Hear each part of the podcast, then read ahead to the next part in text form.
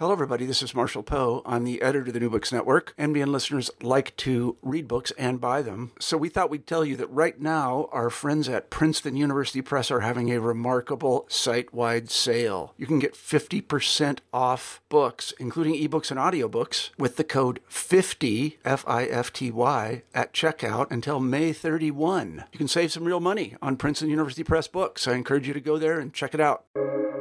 Welcome to the New Books Network. Welcome back to the New Books in Indian Religions podcast, a podcast channel here on the New Books Network. I'm your host, Dr. Raj Balkaran.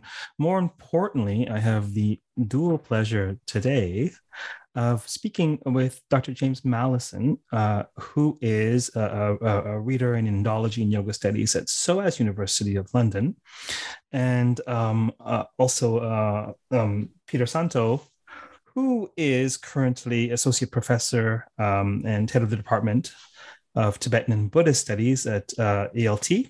Um, we'll be talking about a very uh, interesting uh, new publication um, that's central to, to all things yoga called uh, uh, the Amrita Siddhi and the Amrita Siddhi Mula, the earliest texts of the Hatha Yoga tradition. Uh, critically edited and translated by both of my guests today. Gentlemen, welcome to the podcast. Hi, Raj. Thanks very much for asking us on. Thank you very much you know, for inviting us. Oh, my pleasure. The pleasure is all ours. Um, yeah, you know, this before we dive into the book, you know, there is a certain gravitas in all things yoga at SOAS. Uh, do you want to tell us a little bit about um, uh, uh, the center, uh, the, the, interest in yoga, and maybe a little bit about uh, your own um, um, fascinating and uh, influential path? Well, I, I, joined SOAS at the end of 2013, and there was already uh, an MA in yoga and meditation studies had been set up by Professor Ulrich Pagel. Um, so I can't take any credit for, for, for getting the ball rolling at SOAS. But then straight away, I put in, well, within a few months, I put in a, a, an application for one of these big ERC grants for a project called the Hatha Yoga Project and to my delight, got got lucky with that and assembled a team of really excellent uh, scholars of, of, yoga, both kind of modern yoga and uh, traditional historical yoga. And then, about halfway through the project, which ran from 2015 to 2021, I applied to set up the the SOAS Center for Yoga Studies, and that's over 2018 that got going, and that's been a great success as well. We've been putting on lectures. In fact, you know, through the, the pandemic, we went online, of course, and we've continued doing that because that's really sort of expanded our audience. Our online lectures get loads of people viewing and, and listening. And we do summer schools and various other courses. You just had a couple of my colleagues, um, uh, the, uh, who you had, sorry, Jackie Hargreaves and Ruth Westoby were on talking about these new pod courses. So there's all kinds of stuff going on. Um, yeah and uh, it has has become a sort of a, a, hub, I think, for for international yoga studies. Oh, without question. And um, um, uh, as you mentioned, we just recently had a conversation about the new yoga studies online platform, and SOAS has gone online. and uh, I'm not sure how it happened, but I appear to live uh, these days uh, at the intersection of sort of Hindu studies and online platforms. So here we are. Um, okay, so uh, the Amrita Siddhi. You know, what is this work? You know, what is the Amrita Siddhi, and, and perhaps a bit about why it might be important to look at it. Okay, well, so as part of the Hatha Yoga project, the core of that uh, research project was the production of 10 critical editions of important Sanskrit texts on physical yoga. And the earliest of those, of the 10 that we proposed to edit, is this text, the Amrita Siddhi, which is the earliest known text on, on physical yoga. It doesn't call its yoga Hatha Yoga, uh, that comes a little bit later, not much later and I first I got a, a, manuscript. I think I mean a long time ago. I got manuscripts. You know, when I was in during my PhD, I was running around India, getting lots, going to lots of libraries and getting as many manuscripts as I could. And I got a couple from Jodhpur of the Amrita Siddhi. And I remember I was uh, on a holiday in, in north, supposed holiday in northern England, and I think it was 2007, and the weather was so terrible. I spent most of the time indoors and I read this uh, manuscript of the Amrita Siddhi, one of the Jodhpur ones. and quickly realized that it was a hugely important text. It was very, um, really, I mean, seminal is quite a good pun because of the name of the text and what it's all about, but it's definitely seminal for the future uh, Hatha Yoga corpus. Um, and so slowly gathered more and more manuscripts of it over the years and started working on preliminary critical editions had i think i read it twice in groups in oxford with professor alexis sanderson and then finally having badgered uh, professor uh, kurtis schaeffer who's at um, university of virginia he, he he was the first person who brought this text to public knowledge with um, an article on it published in 2002 uh, which he was mainly working from this bilingual Sanskrit Tibetan manuscript, probably from the 12th century. There's flexibility there, it might not definitely be, but it, it, definitely has origins in at least the 12th century, maybe a copy of a 12th century manuscript.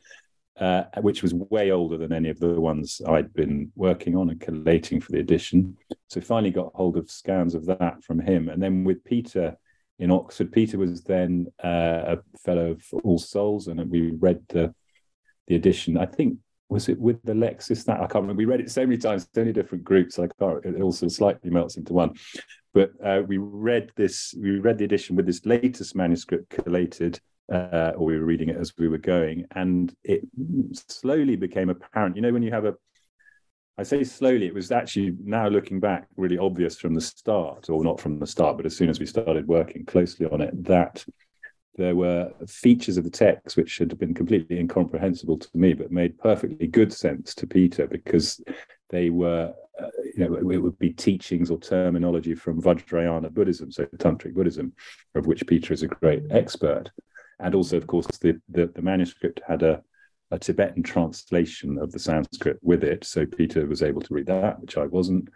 And fairly quickly, as I realized how important it was going to be to have some expertise in tantric Buddhism in order to make sense of the text, uh, which I do not have. I uh, invited Peter to collaborate with me on the edition as part of the Hatha Yoga project, and to my delight, he said yes, and that uh, sort of set off a, a few years of, of, very pleasurable collaboration.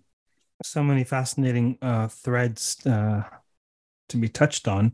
Um, you know, Peter, tell us a little bit about um, Uh, about the role of your expertise in tantric Buddhism. Why is that significant for this text? Tell us about perhaps the relationship and that we can sort of piece together in the world behind the text. I mean, are, are notions such as Buddhism or tantric Buddhism anachronistic? I mean, what you know, is, is are they coming from a, a shared sort of cultural ethos? You know, tell us a bit about that.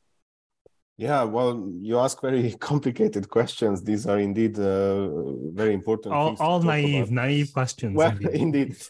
no, not not naive at all. These are really the questions, uh, uh, which obviously we, we cannot answer comprehensively. Um, what was really interesting about this collaboration, so what we both learned from Alexis Sanderson, we were both his students, is to read as widely as possible and to read as many kinds of text as possible. So it was uh, somehow as part of that exercise that I joined these readings with Jim. And uh, so in a way, I started as a kind of an innocent bystander, and then actually i remember the time we were we were in in my uh in my rooms in, in all souls and we got to this particular verse. Uh the author is just about to launch into teaching his great uh, teaching which is the centerpiece of the work. And he says well you should be doing this because that other practice doesn't work. And that other practice was a was a curious word which the yoga experts in the room did not realize but it made perfect sense to me. So for the for me that was kind of the the tetris moment you know when the when the four little blocks fall into place. I was like, aha, so this is this is the key. And then following on, that trail, we did realize that there is a lot of Buddhism in this text, but um, perhaps we shouldn't overemphasize the Buddhist background. I mean, by this time, Buddhism is already very, very eclectic and is taking a lot from Shaivism and from India. But there was something about the terminology which was uh, rather unusual and which was only transmitted in this very old manuscript, which the other transmissions sort of edited out discreetly or uh, less discreetly. So that that's what really excited me to to take uh, part in this project because I am fascinated with this uh, tantric Buddhist world in India, which uh, I believe was a, a, rather small majority, but uh, what they lacked in numbers, they they made up in in the in the sheer well vastness of uh, what they what they managed to write and the sheer variety and indeed bewildering variety of uh, of their practices. So mm, pulling these two strands together was really, uh, in a way, it was quite surprising. We didn't expect that this would be something like this would be standing at the basis of hatha yoga. So really, a very interesting world uh, opened up, which even we didn't expect uh, in the in the beginning. As for what tantric Buddhism is, is a very interesting question. It sort of starts somewhere in the sixth or seventh century, perhaps in India. They say that, hey, we have here a new set of uh, meditation and, ritual technologies which can get you to the goal, i.e., to become a Buddha much quicker. So that's the basic ethos of esoteric Buddhism. That's what it does. But um, then things do take a turn, and uh, around about 100 years later they become what we call antinomian or transgressive. So they start doing practices which go against social norms and monastic ethics and even just you know standard human ethics. Um, and they they really take this idea of reaching non-duality through the cancellation of of opposites in a in a very serious way. So ritually pure ritually impure things that are allowed, things that are not allowed. So uh, to this end, they developed a set of uh, really interesting and sometimes rather strange practices. And this kind of yoga, what we see in this text, sort of comes at the, at the tail end uh, of this story, when uh, we already do have a very, very um, mature and well developed tantric buddhism but the religion always changes and that's what's so interesting about it. There are new ideas new practices coming in all the time and this is really part of that story i think. So, how might have Hatha Yoga been characterized uh, prior to this text, or otherwise put, what sorts of dimensions are opened up by this thread uh, in this text. And maybe just in passing mention um, to the best of our academic knowledge when are we talking about? Well as jim said this uh, this old manuscript that we could access is dated 11 69 was it uh, if i remember correctly? But then we realized that actually this is uh, a copy of a manuscript which was penned in uh, 1169 so it must come from that from uh, before that time. And uh, with a couple of very very faint traces we could push it back perhaps even maybe a century more. So definitely after the turn of the millennium that's the environment that we are talking about at least that's what we have evidence for. What really happened, we can never say. We can only follow the evidence. Could either of you tell us a little bit about the critically uh, the, the, critical edition process, and we've touched on this in a number of podcasts, whether um, you know, uh, talking about the Mahabharata project or the Puranas, etc.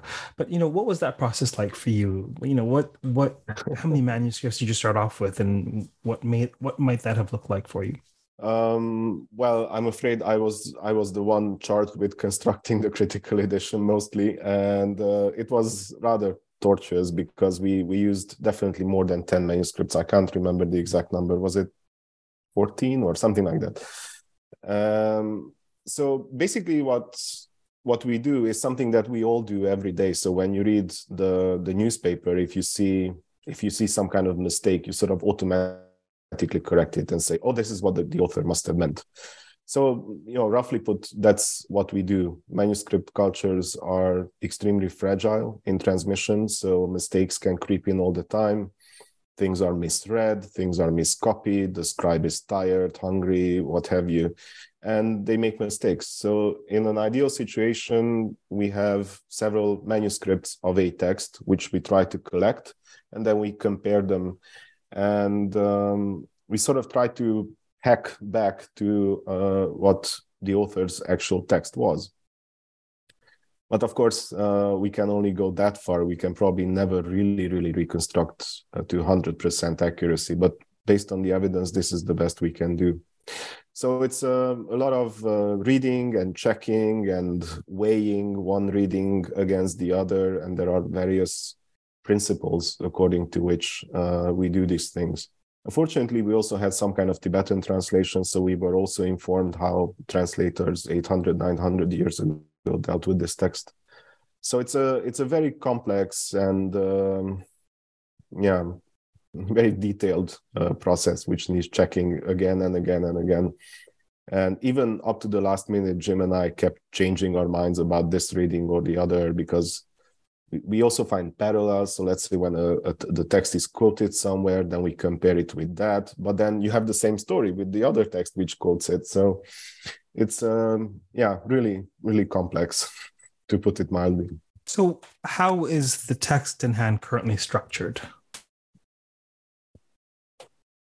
Uh, we well, it, it, has a, I think it's thirty-five chapters. They're called Vivekas, and the first ten of them they detail the the tattvas, the important elements of the yogic body, the body of the yogi. And this is where the argument comes in. And this is really interesting, actually. I think the, the first bit, and I, it's sort of, I mean, it's one of these texts. It's so rich and so complex, and as Peter said, you know, you have to read it in great detail, and also really we really benefited from reading it with lots of other people in these large groups. We had various workshops here and there and you know re- really required the input of, of, of experts in all kinds of different fields. And but the, the the first 10 verses they detail these tattvas these important elements of the body which should be to be manipulated in yogic practice. And it makes the very bold claim. In fact i mean going back to what people were saying about the editing practice at first uh, there's, there's a verse which I can't quote it perfectly exactly, but it says it, it, it sort of it gives that that usual tantric and even sort of esoteric global esoteric maxim of of so what's above you know so above so below you know everything that's in the macrocosm is in the microcosm. But then it actually we were reading it wrong and it was through getting this older manuscript and then looking at some of the readings and the other witnesses we realized that actually what it's saying is that everything that's in the macrocosm in the universe is also in the body but there are also some things in the body which are not found anywhere else. And it's only through manipulating them that you can get uh, attain liberation nirvana as the text calls it at the end. So in fact and then this this point is repeated uh, in different ways in this uh, uh, section of, of 10 chapters where uh, it's said two or three times that that mental practices, meditative practice, will not get you to the final goal. You know, there's you basically says you can't control the mind with the mind in the same way that you can't control fire with fire and so forth. So it's really saying ultimately that uh, only by manipulating the body can you get uh, uh, liberation, nirvana?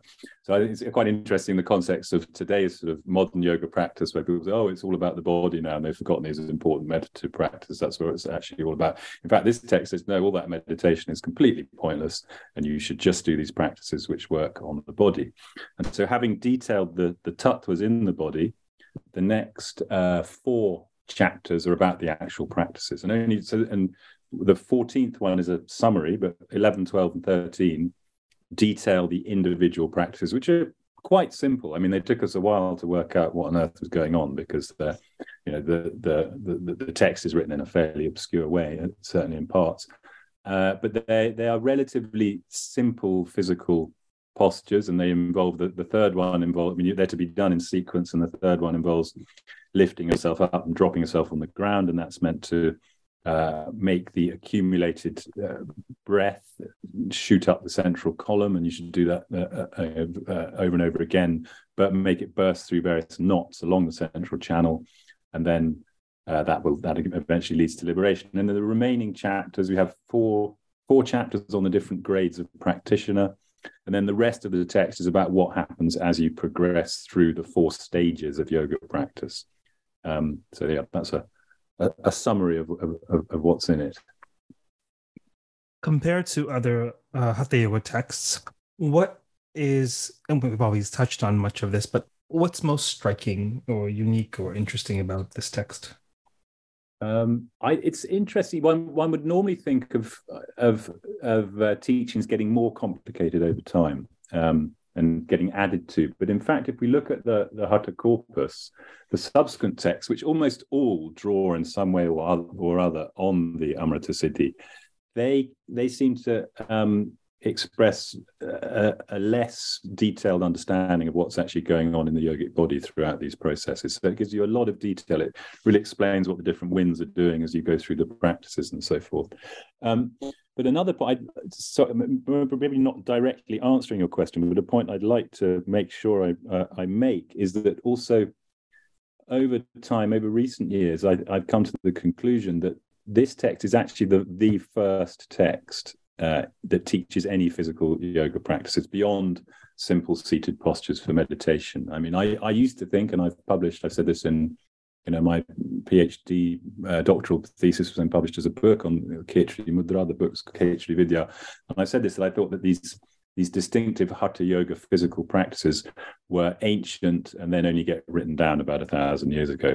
But I think now the evidence is very is is is so great that um, or the absence of evidence of, of any evidence whatsoever for any of these practices prior to the advent of the Amrita Siddhi is so great that I think it really represents the origins of, of physical yoga practice in in India. So you know, I thought I'd get that point across as well. I mean, we make this in the in the introduction of the book, and then another uh, something that we discovered sort of fairly late on in our work on the book as well is that quite a lot of the the sort of theory and the principles behind the yoga practice taught in the book, we find uh, also in um, Chinese texts from the same period and slightly earlier, in fact, in China.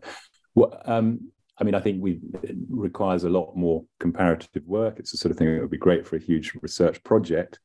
But what we don't find, well, I haven't found in the obviously I'm reading in translation and secondary sources, but um, haven't found any the, the, practices themselves. It seems to be the principles surrounding it, this idea of within the yogic body, you've got the sun, uh, sorry, the sun and the moon, and they're moving around, and you've got to line them up and, um, and so forth. We do find those in slightly earlier uh, Chinese texts, but not actually the practices that are taught in the Amrita Siddhi that uh, manipulate those elements within the body.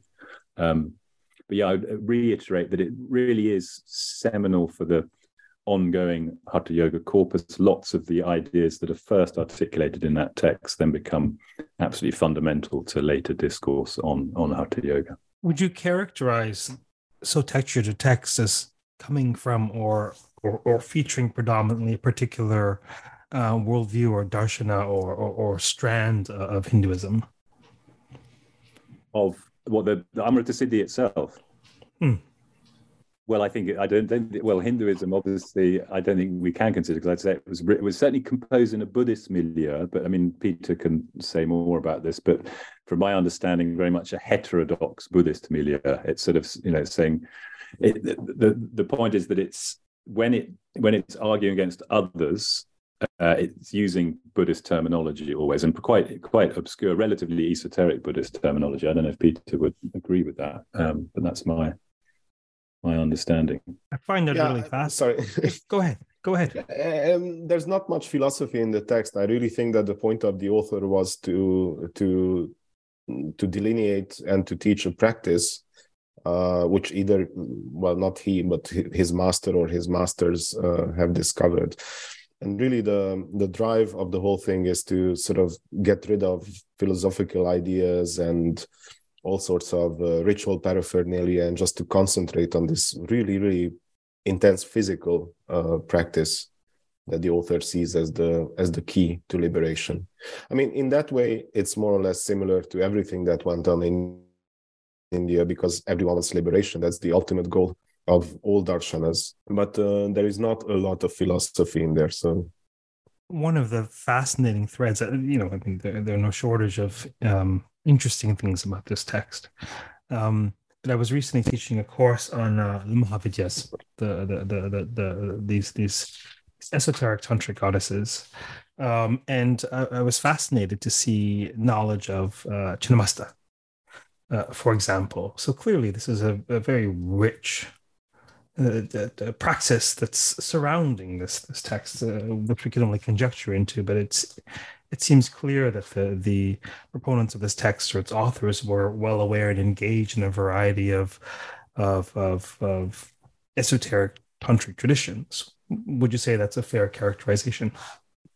Um, yeah, sure. Um, I mean, among the 10 Mahavidyas, we do find two which are Buddhist. And of course, the Mahavidya tradition is very Eastern. So it's the from, you know, the Bengal, what is now Bengal, Bangladesh area. And this was really the hotbed for uh, innovation uh, as far as Tantric Buddhism goes. This was really the center uh, for for this for this religion. So I I don't find that surprising. I mean, we do see when when Buddhism gradually disappears from East India, we do see a lot being preserved in uh, quote unquote Hindu texts. I mean, I always use Hindu in scare quotes because uh, yeah, it's a it's a very complicated term.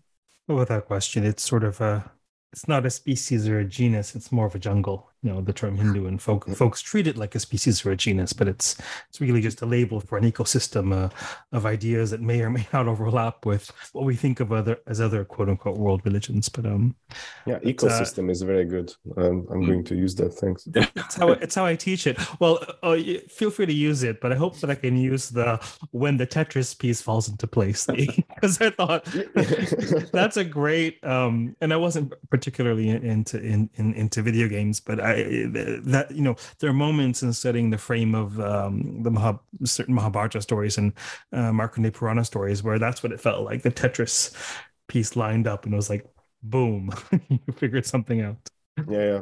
Uh, I'm I'm sorry for our young viewers. They're gonna have to look up what is Tetris. But I think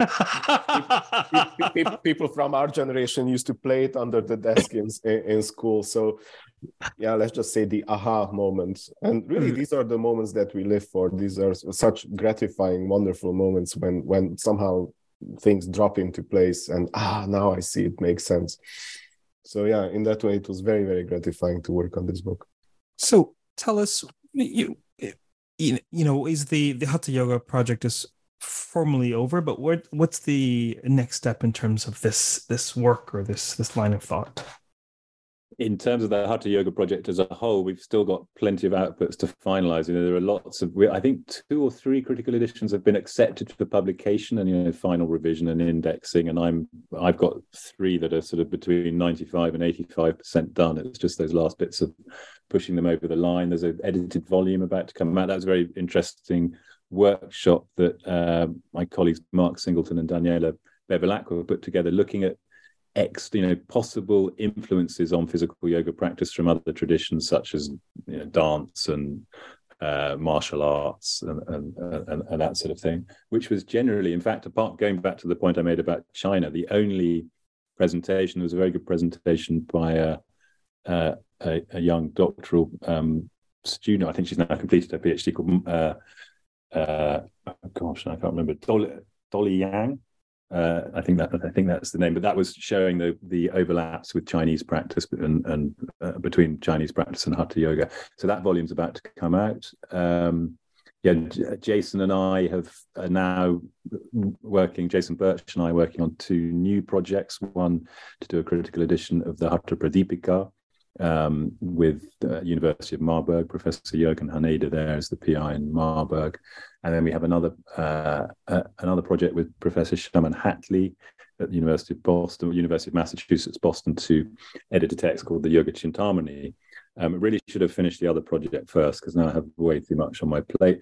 But the the Hatha Yoga project, the, the work we've done there has really enabled these other two projects because the Hatha Yoga corpus is so intertextual, it's crazy. I mean, it just becomes, Peter sort of pointed out already, some of the complications we get of editing the text, and we realize that, you know, the text was borrowed a verse from that text, but that text has two different recensions, in which, te- you know, and then the, the later commentator draws from one recension of the text, and it's the whole thing is such a, a minefield. You know, as as Peter was saying, with an individual text, we can draw a, a a schematic diagram of how the different manuscripts are related. But then we can then extend that to the whole Hatha Yoga corpus. And I think, I mean, it's something I find fascinating, but I think if I really do try to make sense of it, I'll go completely mad because it is so, so complicated. Um, but that's, yeah, the, the, so the reason that these these uh, projects on the Hatha Pradipika and Yoga Chintamani have been enabled by the Hatha Yoga project is because they, the Hatha Pradipika in particular, is at least sort of 50% borrowings from earlier texts. And the text that it borrows um, most from, we've been we've edited as part of the Hatha Yoga project. So uh, you could look at it like a house of cards, but it is a bit like that at the moment. But I think we're I'm, we're slowly establishing the uh, more solid foundation so that we can really make sense of this whole whole uh, corpus two things come to mind. Uh, one is an image of you well into your twilight years in your rocking chair somewhere, where um, the, the, the grand unified theory of hatha yoga has dawned on you, and it's broken the whole Tetris system. and there you go. Um, but um, but but between now and then, I imagine that you will have occasion to um, return to the podcast and and and, put on the radar of uh, our listeners, uh, many of whom are our, our specialist colleagues, uh, these uh, fascinating and important um, works that are being churned out. Uh, goes without saying, you're welcome back anytime you'd like to um, uh, publicize any of them. Well, thanks um, very much. Yeah, hopefully there'll be more. There'll be more soon. There'll be more soon. I have uh, some colleagues I can nudge as well. Get get them to hurry along so they can get on your podcast as well. yeah, yeah, yeah, yeah, yeah. If you hurry up, you'll do it before Raj Balkaran hangs up his podcasting mic. So uh, come on, kids, going.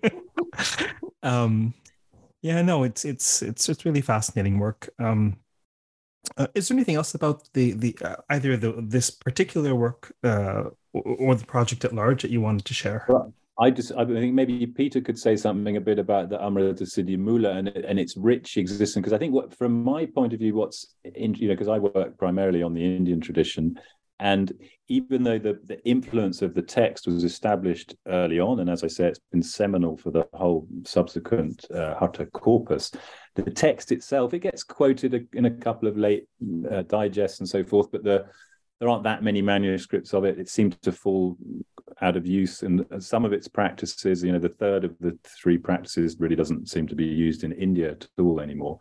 But it went on to have a very rich um, subsequent uh, tradition in in Tibet. So I thought, and that also is. Um, reflected in this text at Amrita Siddhi Mula, which we only have in Tibet. So maybe Peter would like to say a word or two about that.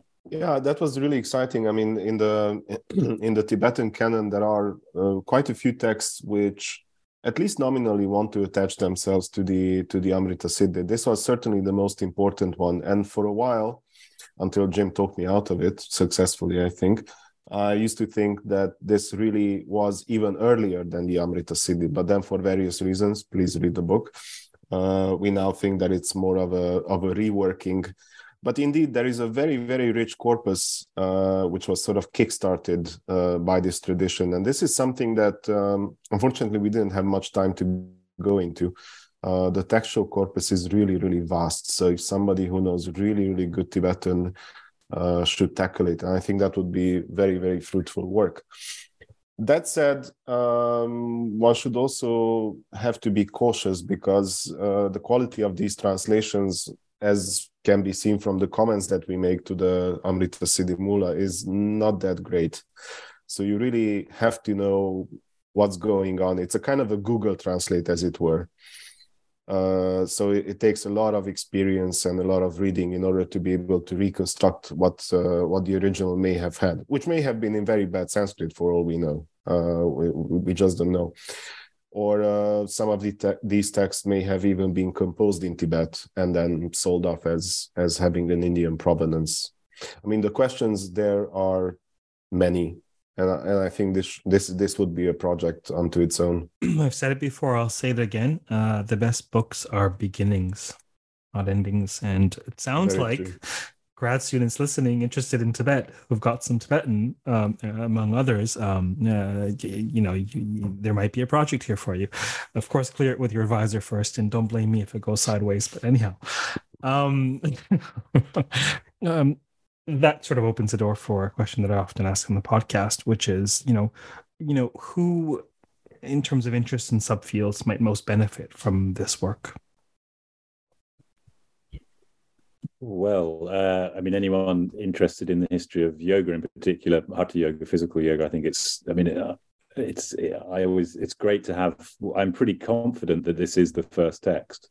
You know, that I can't see how there could be anything before it. In fact, logically, it almost doesn't make sense. Maybe that sounds absurd, but it it, it, that it, makes perfect sense to me that it is the earliest text of the corpus. So that's a, a good way of understanding what happens subsequently. You know, you need to you need to get to the, the, the roots of it really to understand the the later flourishing of of the tradition. So yeah, students of yoga, and I would hope that students of and scholars of Sanskrit and textual criticism as well, because you know it's a it's a solid critical edition. There haven't been many in the field of, of yoga, or many more broadly, really, in Indological studies. But both Peter and I, we follow in the tradition of our supervisor Alexis Sanderson, and we remain utterly convinced that the only only way really to get to grips with with these traditions, with uh, pre-modern Indian religion, is through painstaking, long-term, you know, philological work and pr- producing critical editions, studying all the manuscripts one can of these kind of texts. So yes, hopefully for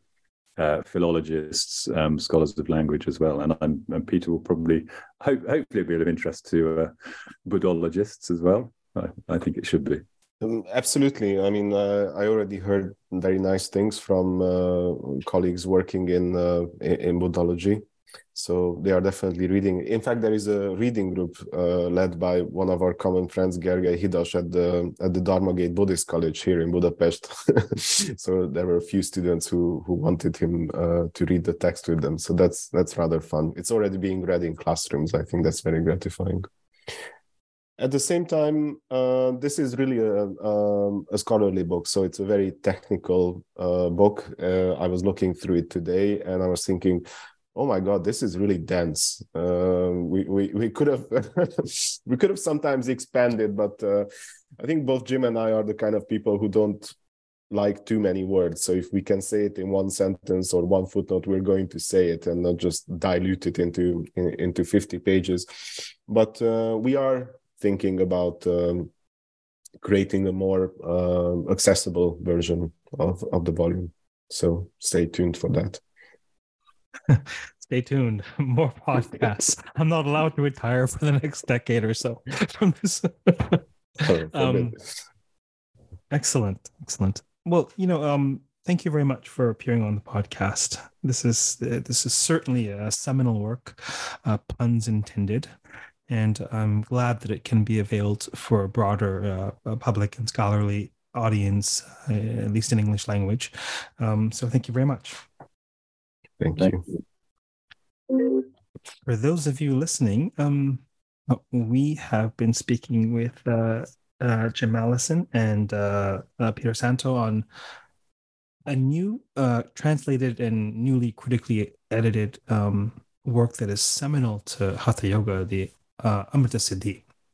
Um, please, uh, all the details, of course, on the podcast notes as usual. Uh, keep listening um, keep well and keep contemplating um, all things yoga. Take care.